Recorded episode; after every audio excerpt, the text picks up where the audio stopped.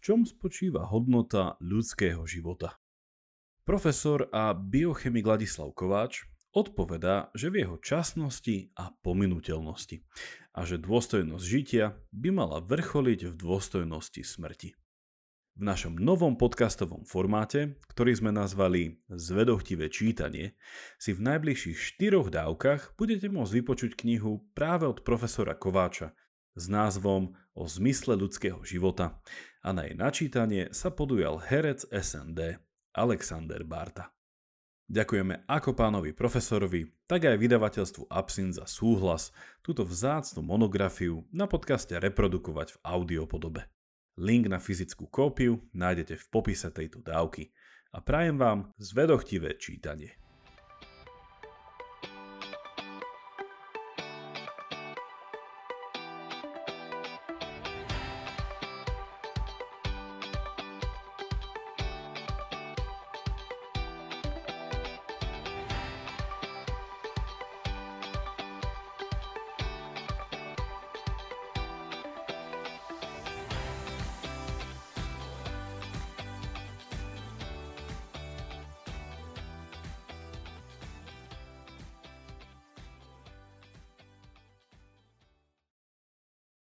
Ladislav Kováč o zmysle ľudského života. Absint Kaligram 2018 Číta Alexander Barta Jar. Dých trávy. Počúvam. Ako tu spoločne vysíme do vesmíru. Na tenkom vlákne gravitácie ten istý tklivý nápev protoplazmy, tá istá rozkoš bytia, sedmi bolestná. Takže až počuť. V úzkostnom napätí, ako cez nás šumí čas. Peter Niňaj.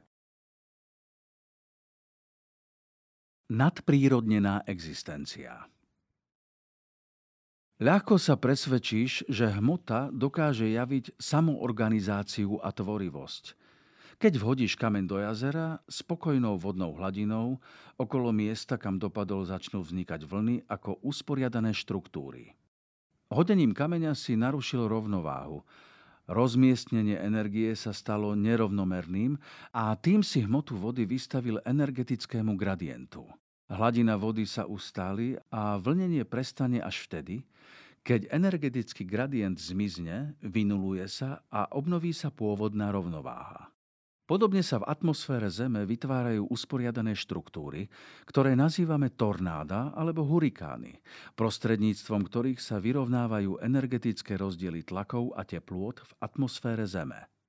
Nevieme zatiaľ, aké boli energetické gradienty na našej Zemi pred 4,2 miliardy rokov, keď začínali vznikať špecifické usporiadané štruktúry, ktoré nazývame životom. Dnes niektorí vedci priamo označujú živé systémy ako sofistikované minitornáda. Iní zastvrdia, že život a neživot sú súčasťou jedného kontinua, do ktorého patria galaxie a hurikány, rovnako ako rastliny a zvieratá. Je však jeden zásadný rozdiel medzi neživými a živými organizovanými štruktúrami. Neživé štruktúry sa strácajú, keď sa energetický gradient vyčerpá, ale do živých štruktúr je zabudovaný akýsi biologický imperatív, aby sa usilovali o svoje pretrvanie, o svoju onticitu všetkými silami. Živé systémy, na rozdiel od neživých, sa starajú o udržanie svojej onticity – Označujeme ich ako systémy ontotelické. V gréčtine slovo telos znamená koniec, docielenie. Sú samoudržujúce. Pretrvanie, udržanie onticity je z nášho ľudského pohľadu ich vrcholným a konečným cieľom, ba mohli by sme povedať, že je zmyslom ich existencie. Prostredie, v ktorom existujú a v ktorom sa usilujú o svoju onticitu, je pre ne objektom a oni samotne fungujú voči nemu ako subjekty. S odkazom na predchádzajúcu kapitolku môžeme povedať, že darwinovský prírodzený výber triedi živé systémy podľa ich schopnosti udržať si onticitu v danom prostredí a darwinovská zdatnosť je práve mierou vyjadrením tejto schopnosti. Prvé živé systémy, ktoré v biologickej evolúcii vznikli, boli pravdepodobne jednoduché bunky, podobné bunkám dnešných mikroorganizmov. V takejto podobe pretrvával život na Zemi po niekoľko miliárd rokov. Pred 1,8 miliardy rokov s dvoch buniek rôznych biologických typov do jednej došlo k evolučnému prelomu a začali sa tvoriť zložité bunky, aké dnes nachádzame v súčasných hubách, živočíchoch a rastlinách. Uplynula však ďalšia miliarda rokov, až kým pred 800 miliónmi rokov začali vznikať viacbunkové organizmy. V evolučne pomerne krátkom období za 80 miliónov rokov medzi 580 až 500 miliónmi rokov pribúdali zložité živočíchy so stavbou tela podobnou už tej, ktorú nachádzame u súčasných živočíchov. Hovoríme, že došlo ku kambriovej explózii. Pred 485 miliónmi rokov sa objavili prvé stavovce – pred 115 miliónmi prvé cicavce a pred 85 miliónmi rokov sa od vetvy cicavcov odštiepila samostatná vetva primátov živočíchov, ktoré boli adaptované na život v konároch stromov. Ich končatiny im dávali možnosť, aby uchopovali konáre. Na riadenie šikovného pohybu sa u nich začal zväčšovať mozog, takže sa pomer mozog-telo líšili od ostatných cicavcov. Mozog im umožňoval aj dobrú orientáciu v priestore, lebo získali schopnosť priestorového stereoskopického videnia.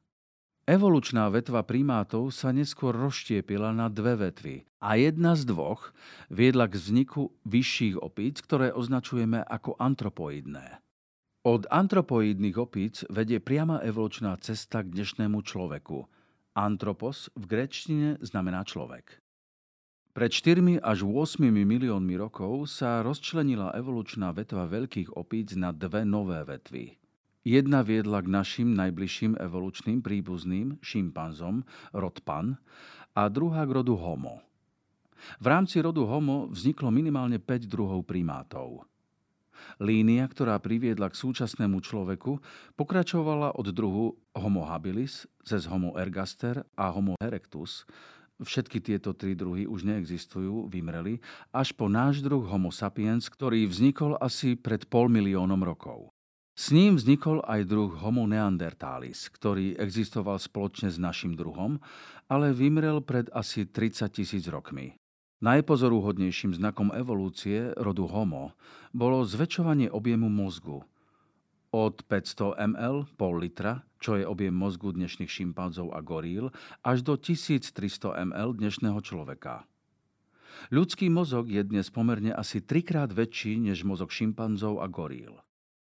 Keďže zväčšovanie veľkosti mozgu a tým aj pribúdanie nervových buniek centrálneho nervového systému v evolučnej línii, ktorá priviedla človeku, bolo podporované prirodzeným výberom – muselo predstavovať evolučnú výhodu a tým zvyšovať darwinovskú zdatnosť. Predpokladáme, že tento proces sa začal, keď sa štvornohé primáty začali pohybovať na dvoch zadných končatinách. Stali sa bipedálnymi. Tým sa predné končatiny oslobodili od toho, aby slúžili na pohyb a mohli získavať nové funkcie. Takto sa evolúcii na úrovni rodu Homo objavil nový orgán, akým dnes disponuje na Zemi jediný biologický druh, a to náš druh Homo sapiens. Ruka. Ruka je orgán, ktorý z človeka urobil jedinečný biologický druh. A práve na to, aby ruka mohla plniť nové funkcie, bol potrebný rast mozgu. Ruka sa stala orgánom na uchopenie objektov. To predpokladá koordináciu palca s ostatnými prstami a vyžadovalo si zväčšenie tých častí mozgu, ktoré riadi motoriku ruky. S uchopovaním je spojené aj vnímanie vlastností objektov a to vyvolalo aj zväčšovanie počtu senzorických neurónov. Uchopovanie a dobrá citlivosť ruky umožnili vyrábať nástroje.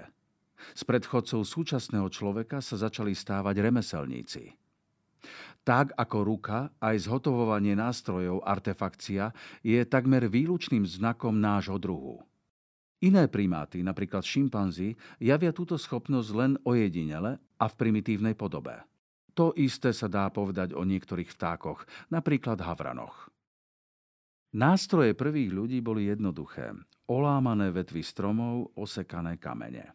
Podobné nástroje používajú aj dnešné šimpanzy a používali asi aj iné primáty, ktoré evolučne predchádzali človeku. Ale u človeka viedla od opracovávania kameňov priama a neprerušená cesta cez zdokonalovanie až po zázračné prístroje, aké používame dnes. Od pazúrkového noža po prúdové lietadlo Boeing 777, skenery pre nukleárnu magnetickú rezonanciu, sekvenátory báz nukleových kyselín či umelé družice vysielané do vesmíru. Schopnosť vyrábať nástroje obohatila svet na Zemi o nový, nebývalý typ objektov, o artefakty. K objektom, ktorými tvorivosť hmoty obdarovala prírodu, naturfaktom, pribudli objekty umelé, artefakty. Nimi človek premienial prírodné prostredie, do ktorého ho biologická evolúcia prirodzeným výberom umiestnila čoraz viac na umelé prostredie. Prostredie, v ktorom súčasný človek žije, je odprírodnené, umelé prostredie, zaplnené artefaktami.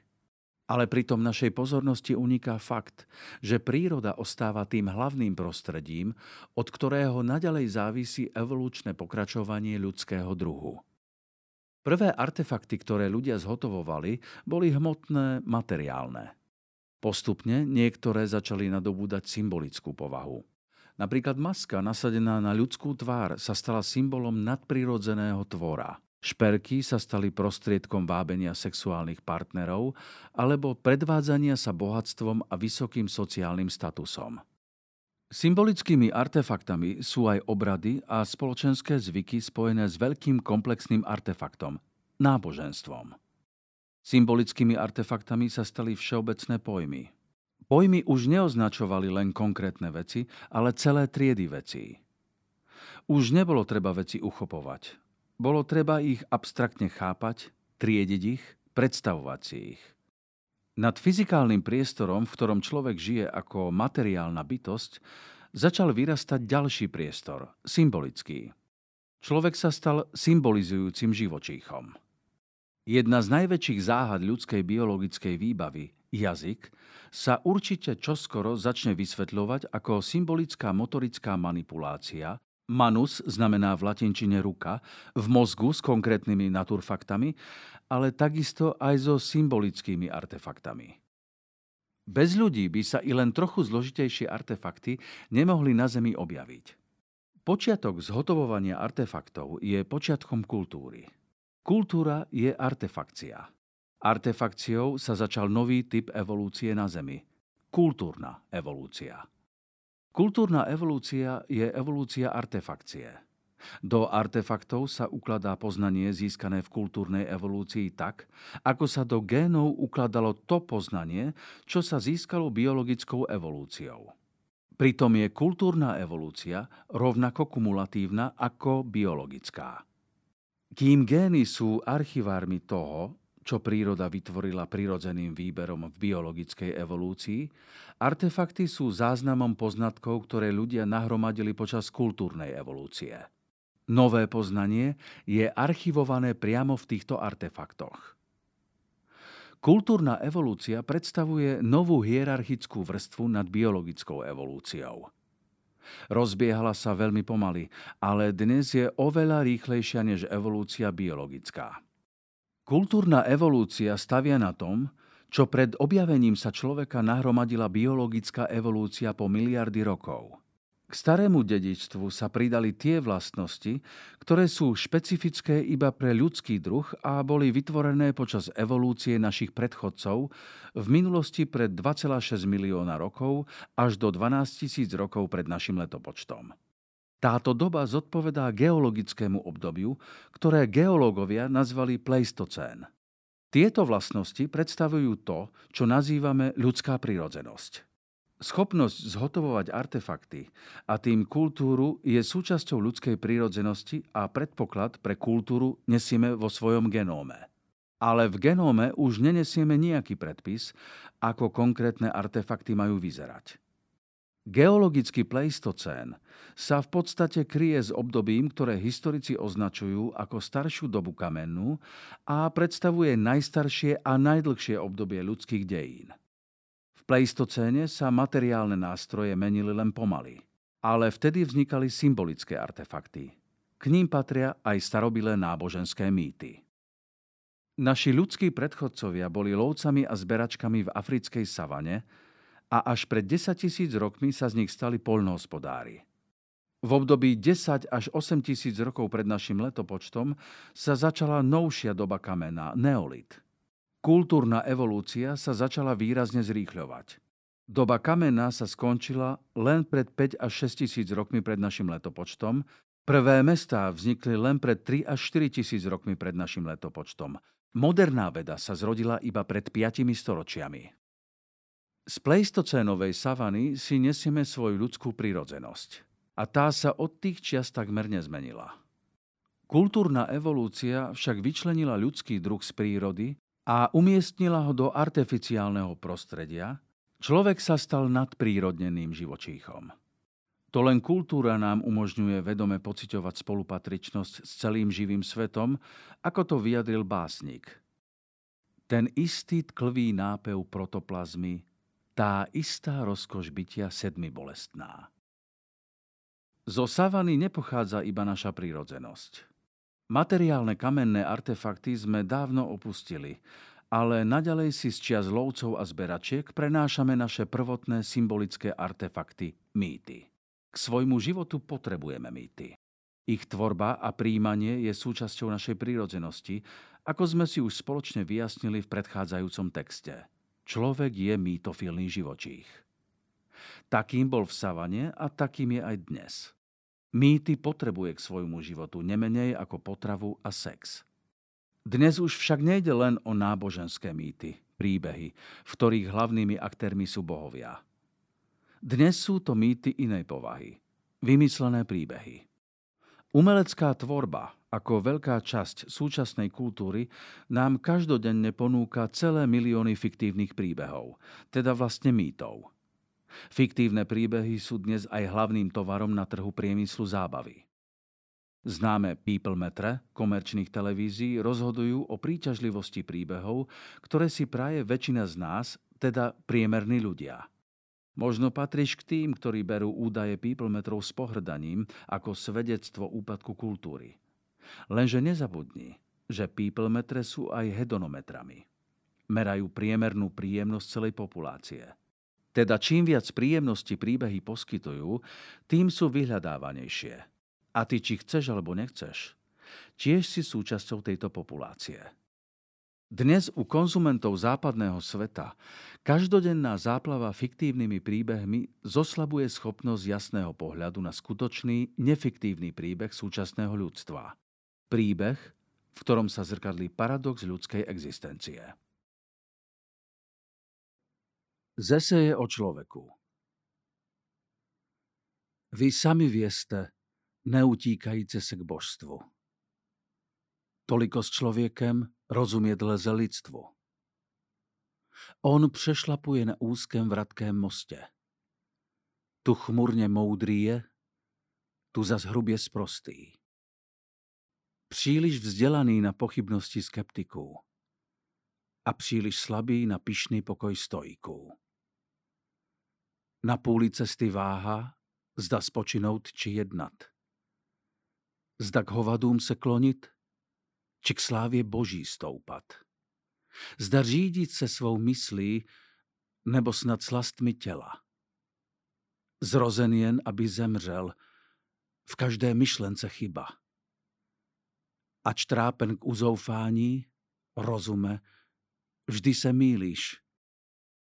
Ať myslíš příliš málo, nebo myslíš až příliš.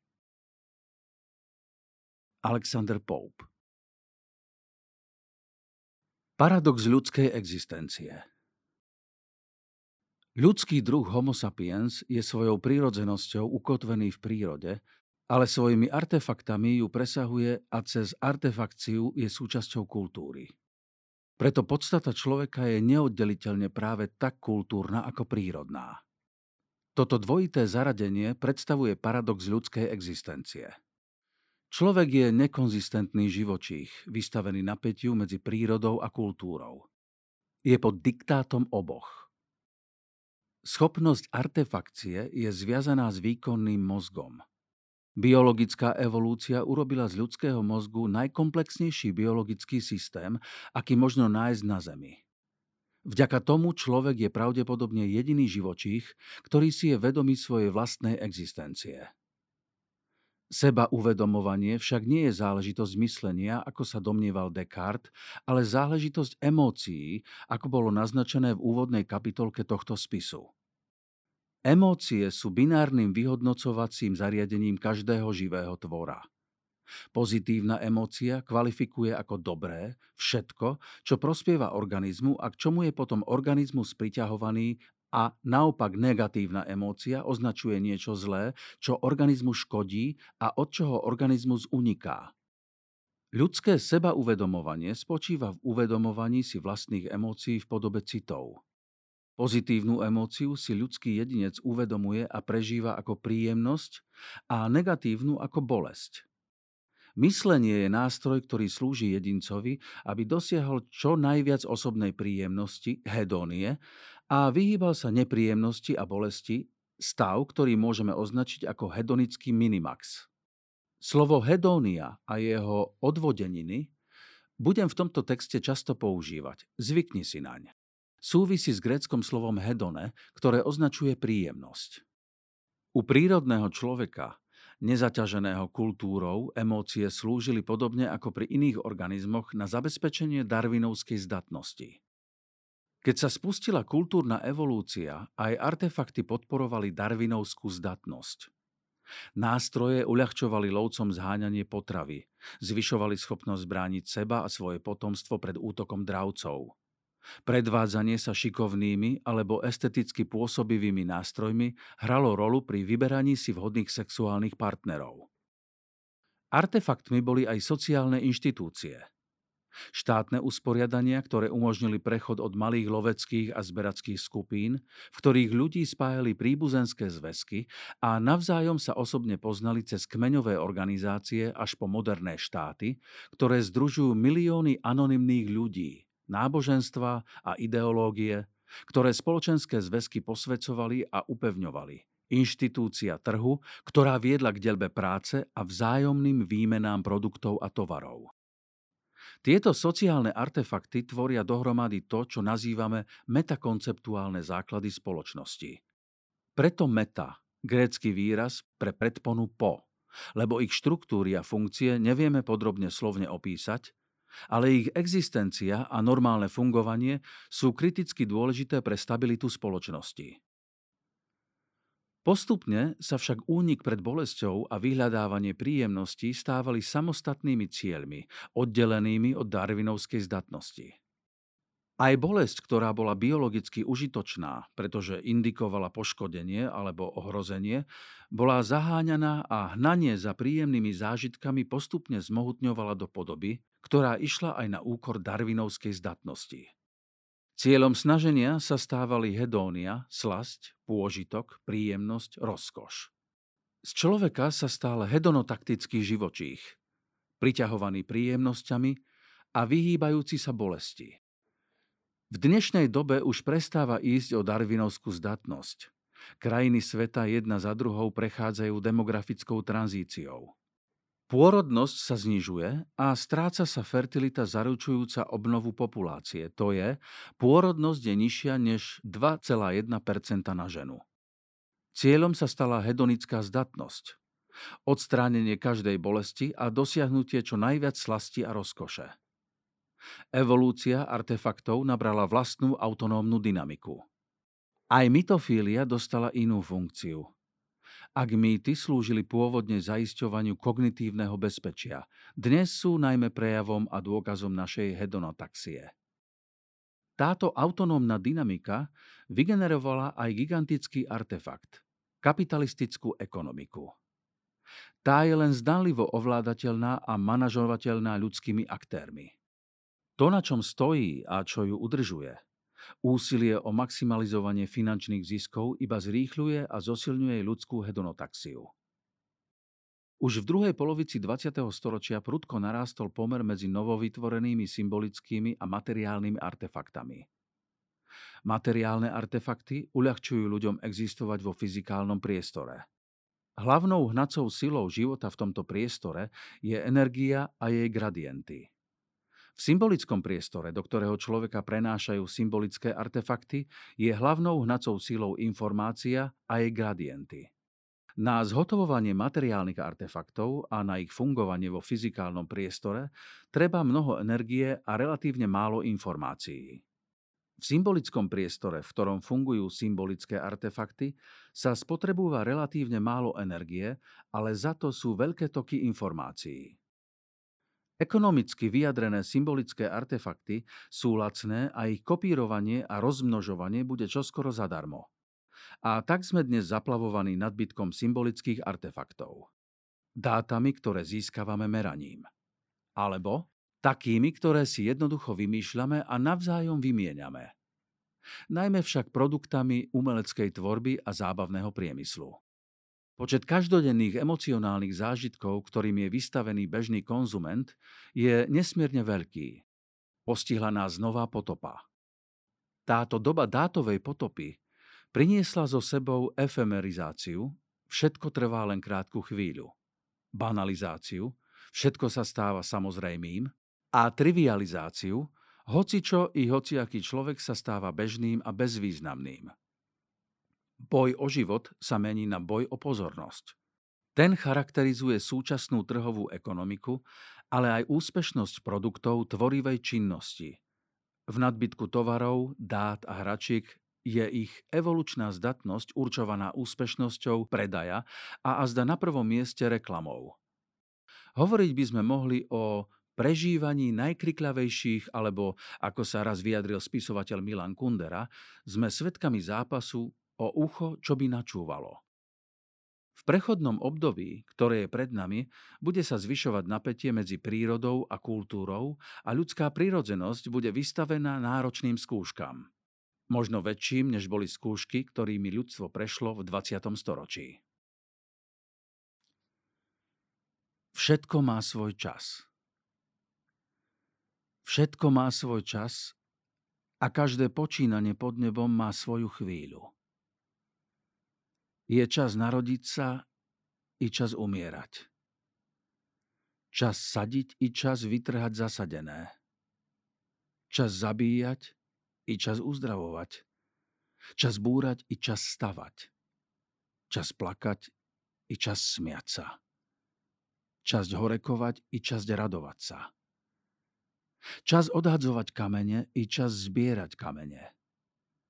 Čas objímať i čas vyhýbať sa objímaniu. Čas hľadať i čas strácať. Čas zachovať i čas odhadzovať.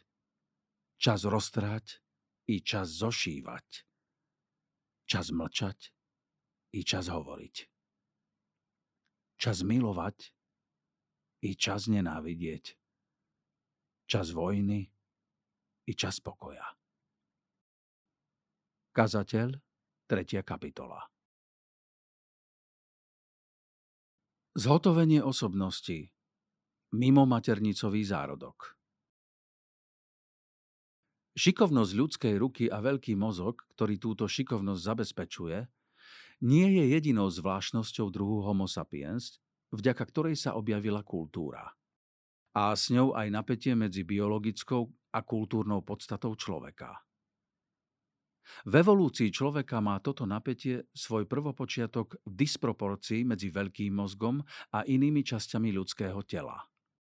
Táto disproporcia je príčinou, prečo vývin individuálneho človeka sa začína v podobe mimo maternicového zárodku.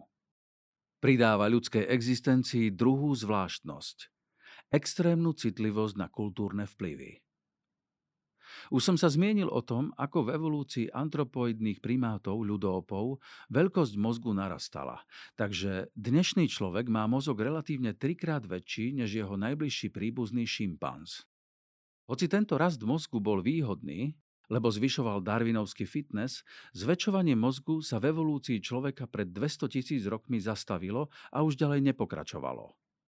Nárast mozgu viedol k zväčšovaniu hlavy a to si vynúcovalo rozširovanie panvového otvoru, ktorý musí prejsť novorodenec pri pôrode.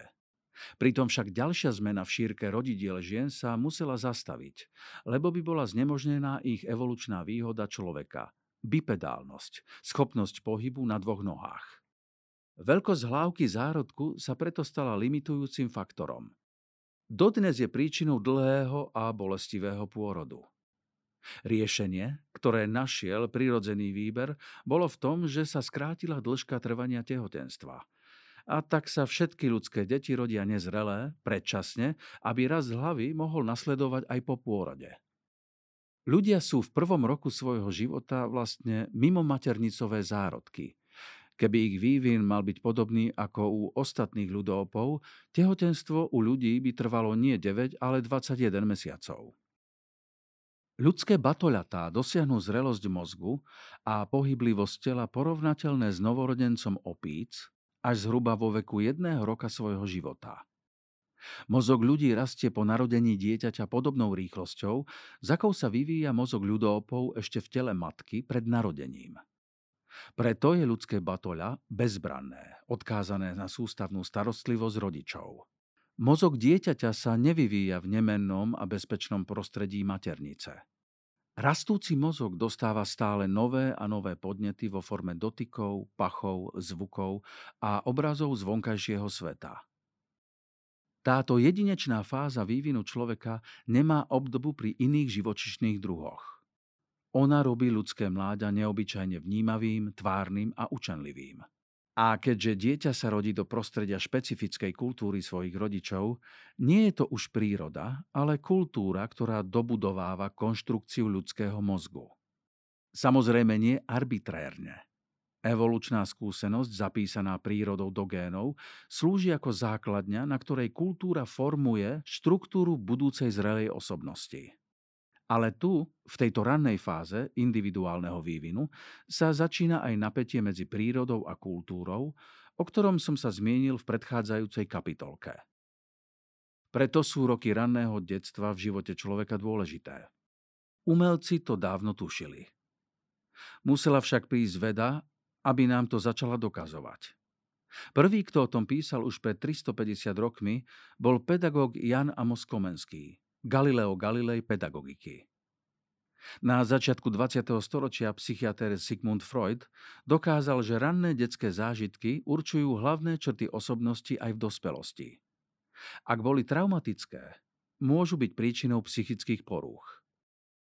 V polovici 20. storočia etnológ Konrád Lorenz prišiel s hypotézou imprintovania, vpečaťovania, o ktorej už v tomto texte bola zmienka. Aj on súhlasil s názorom iných, že prvé tri roky vývinu sú dôležité pre emocionálny rozvoj ľudského jedinca a hlavnú rolu v ňom hrajú rodičia. Tieto prvé roky zahrňujú kritickú fázu pre vyzretie emócií cez pribúdanie vo vyvíjajúcom sa tele chemikálií, emócií, hormónov a emotónov. A s nimi i empatie. Ale aj kritickú fázu na osvojenie si jazyka kultúry, do ktorej sa dieťa narodilo. Dieťa dokáže to, čo ho neskôr v dospelosti nebude schopné – Naučiť sa aj najťažší jazyk sveta rovnako bezproblémovo ako najjednoduchší. Zázrak. Každým dňom pribúda slovná zásoba dieťaťa o 10 nových slov. Lorenz však rozpoznal aj druhé kritické obdobie na imprintovanie vo vývine človeka – adolescenciu. Vtedy sa dramaticky prestavuje ľudský mozog a dohotovuje sa osobnosť. Podľa Lorenca sa v tomto období vynára u mladého človeka potreba ideálov a viery v ne. Adolescenta možno podnietiť až k militantnému entuziasmu. Toto je fáza, keď sa do mladého mozgu imprintujú takmer nezmazateľné hodnoty kultúry a jedinec sa včlenuje do širšieho spoločenstva. Dotvára sa tá časť mozgu, ktorú nazývame sociálny mozog. Rôzne kultúry spontánne rozpoznali význam tejto druhej fázy vývinu. Preto v mnohých prírodných kultúrach pretrváva rituál iniciácie, ktorým boli mladí ľudia slávnostne uvádzaní do svojho kultúrneho spoločenstva. Takýmto rituálom je aj birmovanie či konfirmácia v kresťanských kultúrach a možno donedávna aj vojenský výcvik mladých mužov v krajinách, v ktorých bola povinná vojenská služba. V moderných sekularizovaných kultúrach tento rituál formálne absentuje – Nevieme zatiaľ odhadnúť, k čomu to povedie. Sociálny mozog človeka je zároveň príčinou i dôsledkom toho, že ľudské individuum potrebuje iných ľudí pre svoju existenciu. Človek je hypersociálny živočích. Nemenej hypersociálny, ako je sociálny hmyz, napríklad mravce alebo včely. Ale kým hypersociálnosť nižších živočíchov má inštinktívnu povahu, a na to im postačuje malý mozog, na ľudskej hypersociálnosti sa podielajú ako biologicky určené inštinkty, tak vedomá činnosť a s ňou aj seba uvedomovanie. Práve vďaka seba uvedomovaniu je človek jediný živočík, ktorý má teóriu mysle. Je schopný pripisovať príslušníkom svojho druhu rovnakú mentálnu činnosť a rovnaké zámery, aké má on sám. Už som sa zmienil o tom, že k tomu prispieva aj empatia – Fakt, že pohľad na tvoju bolesť aktivuje centrá bolesti v mojom vlastnom mozgu. Ale hlavný podiel má moje vedomé uvažovanie o príčinách tvojho správania. Analogizujem so svojím vlastným správaním a podľa toho sa rozhodnem, ako budem konať ja. V tom všetkom sa angažujú tie časti môjho mozgu, ktoré sa pôvodne vyvinuli na to, aby riadili motoriku ruky a umožňovali artefakciu ale dnes predstavujú aj hlavné komponenty ľudského sociálneho mozgu. Sú súčasťou neokortexu novej mozgovej kôry. Podľa antropológa Robina Dambara veľkosť neokortexu určuje aj počet ľudí, s ktorými môžeme udržovať stály a uspokojivý sociálny kontakt. Je to okolo 150 ľudí. Dnes však internet počet kontaktov značne rozšíril. Nemožno pochybovať o tom, že nástup internetu v závere 20. storočia priniesol rovnakú revolúciu ako v 16. storočí Mikuláš Koperník a v 19. storočí Charles Darwin. Nevieme, ako táto tretia revolúcia ovplyvní ľudskú hypersociálnosť. Napriek početným kontroverzným diskusiám laikov veda zatiaľ nevie poskytnúť odpoveď. Fáza imprintingu adolescentov sa stáva problémom, keď tradičnú rolu rodiny a školy vytláča internet so svojimi sociálnymi sieťami a blogosférou. Ako dosiahnuť, aby sociálny mozog, nezakrpateľ pri tom, ako sú mladí ľudia vystavení povrchným a rýchlo sa meniacim virtuálnym priateľstvám a neprehľadnému a zmetenému čvirikaniu na sociálnych sieťach a v blogosfére, ako podporiť formovanie a vývin silných šumpeterovských osobností so stálymi hodnotami to sa stáva výzvou pre vzdelanie v 21. storočí. Poézia po Auschwitzi Trvalé utrpenie má rovnaké právo na vyjadrenie, ako má týraný človek na krik. Takže bolo asi chybné povedať, že po Auschwitzi nemôžete viac písať básne. Ale nie je chyba pýtať sa menej kultúrnu otázku, či po Auschwitzi máte pokračovať vo svojom žití. Najmä či ten, ktorý unikol náhodou a ktorý mal byť zabitý, môže naďalej žiť. Teodor Adorno 20. storočie Experiment človek hoci sa zväčšovanie ľudského mozgu zastavilo už pred 200 tisíc rokmi, ľudská evolúcia pokračovala ďalej. Nezastavila sa ani biologická evolúcia, ale hlavnou podobou sa stala evolúcia kultúrna, evolúcia artefaktov. Artefakty veľmi zrýchlili evolúciu poznania. Ľudská prirodzenosť sa pritom nemenila. Ľudský jedinec ostával rovnaký, ale vplyvom artefaktov sa menila ľudská spoločnosť a jej inštitúcie. Veľkosť skupín ďaleko prerástla rozmery loveckých a zberackých skupín, zrodila sa veda a spoločne s ňou aj technika. Tie evolúciu nadalej urýchľovali. Inšpirovaní úspechmi vedy a techniky, európsky vzdelanci v 18. storočí, predstavitelia osvietenstva, dospeli k záveru, že ťažkosti sveta plynú len z našej neznalosti, ktorú vedecké poznanie odstráni. Boli racionalisti, verili v silu ľudského rozumu, presvedčení, že zdokonaľovanie ľudstva nemá hraníc.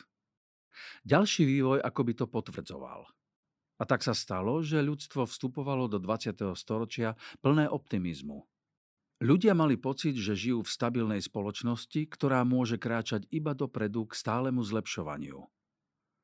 V roku 1900 veľká výstava v Paríži, ktorá predvádzala úspechy vedy a techniky, mala byť vstupom do veku nádeje, v ktorom politické a sociálne zlepšenia premenia životy bežných ľudí na celej Zemeguli. 20. storočie dostalo označenie storočie vedy. Ale malo aj iné pomenovanie. Najkrvavejšie storočie histórie, či dokonca satanovo storočie. Za pokojným začiatkom storočia nasledovali roky veľkých nepokojov, búrok a nestabilít. Toto storočie si vyžiadalo násilnú smrť viac než 200 miliónov ľudí. Bolo to storočie dvoch svetových vojen, v ktorých prišlo o život 37 miliónov vojakov a 27 miliónov civilistov. Desiatky miliónov ľudí zahynuli hladom. Bolo to storočie nacistického holokaustu a komunistických gulagov, politických totalitných diktatúr, ktoré spôsobili veľké utrpenia obrovskému počtu utláčaných a prenasledovaných ľudí. Politická filozofka Hannah Arendt bola jednou z tých vzdelancov, ktorí sa snažili vysvetliť pôvod a príčinu masového násilia v tomto storočí. Za celými týmito hrôzami videla banalitu zla individuálnych ľudských aktérov, strach, poslušnosť, závisť, komplexy menej cennosti. A naozaj zlo nacizmu a komunizmu bolo banálne, pokiaľ ide ľudských jedincov, ktorí ho páchali. Bolo to zlo, ktoré podobne ako dobro je súčasťou ľudskej prírodzenosti, ktorá sa preniesla v nezmenenej podobe z pleistocénovej africkej savany do 20. storočia. Toto storočie vložilo do rúk primáta zo savany komplikované artefakty, aby slúžili modernému spôsobu vedenia vojny. Už nie šípy a luky, ale guľomety, tanky a lietadlá a v polovici storočia aj atómovú bombu. Iné typy artefaktov, totalitné inštitúcie amplifikovali, zosilnili banálne zlo jednotlivcov. Individuálny človek sa nezmenil. Zmenili sa inštitúcie. Sú to inštitúcie, ktoré dali zlu v 20. storočí nadľudskú monštróznu podobu. Keď sa po druhej svetovej vojne odhalili zločiny nacizmu, Filozof Theodor Adorno vyhlásil, že písať po Auschwitzi ako o vyhľadzovacom tábore poéziu starým spôsobom je barbarstvo. Spisovateľ Primo Levi, ktorý mal svoju osobnú skúsenosť s Auschwitzom, Adornov výrok neskôr preformuloval. Po Auschwitzi nemožno robiť poéziu inak, než stále hovoriť o Auschwitzi. Pritom Levy bol svojou pôvodnou profesiou vedec, chemik. Bol však presvedčený, že nacistický holokaust nemožno vyjadriť slovami. Že išlo o fenomén neopísateľný, nepredstaviteľný, nepochopiteľný, že rozum nevie, čo s holokaustom robiť a srdce sa ani nemá pokúšať mu porozumieť. Adorno svoj názor v roku 1966 pozmenil na formuláciu, ktorú som uviedol pred touto kapitolkou. Ani čo by bol predvídal to, čo sa stalo v roku 1987. Primo Levi ukončil svoj život samovraždou. A život pokračuje, poézia sa píše naďalej. A veda rozkvitá. Krátko pred začiatkom 20. storočia sa niektorí významní fyzici domnievali, že ich veda už všetko vie, že im ostáva už len doplniť nepodstatné detaily. Ale prišlo nové storočie a ukázalo sa, že dovtedajšia fyzika, napriek triumfom techniky, o ktoré sa zaslúžila, iba hmatala po povrchu skutočnosti. Nastúpila éra novej fyziky s teóriou relativity a s kvantovou mechanikou. Pribudli nové vedy. Pre nás, biológov a biochemikov, sa v polovici 20. storočia začala rozvíjať molekulárna biológia – Pracovali sme s jednoduchými, pokusnými, modelovými organizmami, aby sme objasnili základné otázky. Ja sám som sa vtedy venoval výskumu na kvasinkách. Mal som problém presvedčiť svojich laických priateľov, že študujem kvasinky nie preto, aby som vylepšil pečenie chleba alebo výrobu kvasných nápojov, ale aby som zistil, ako funguje ľudská bunka. Na priame štúdium komplikovanej ľudskej bunky sme u nás nemali prostriedky, ale verili sme, že nám ju pomôžu pochopiť experimenty s jednoduchými bunkami kvasiniek. Navyše na ľuďoch sa experimentovať nedalo. Keď ma v komunistickom totalitnom štáte prepustili z univerzity, našiel som si zamestnanie na psychiatrickom pracovisku. Stal som sa klinickým chemikom. Výskum kvasiniek som musel zanechať. Musel som sa venovať ľuďom. Ak mi čas zvýšil, mohol som ľudí aj priamo študovať. Začal som od seba. Na psychiatrii som sa naučil, že skúmanie chorého človeka je najlepší spôsob, ako porozumieť človeku normálnemu. Práve tak, ako sme predtým pomocou defektných buniek kvasiniek, ich mutantov, dokázali objasniť fungovanie normálnych buniek. Dospel som k záveru, že komunizmus treba brať ako nezamýšľaný sociálny experiment. On nám ponúkal jedinečnú príležitosť, ako priamo skúmať človeka. Ľudia sa stali pokusnými morčatami v nezamýšľanom sociálnom experimente. Písal som si laboratórne protokoly.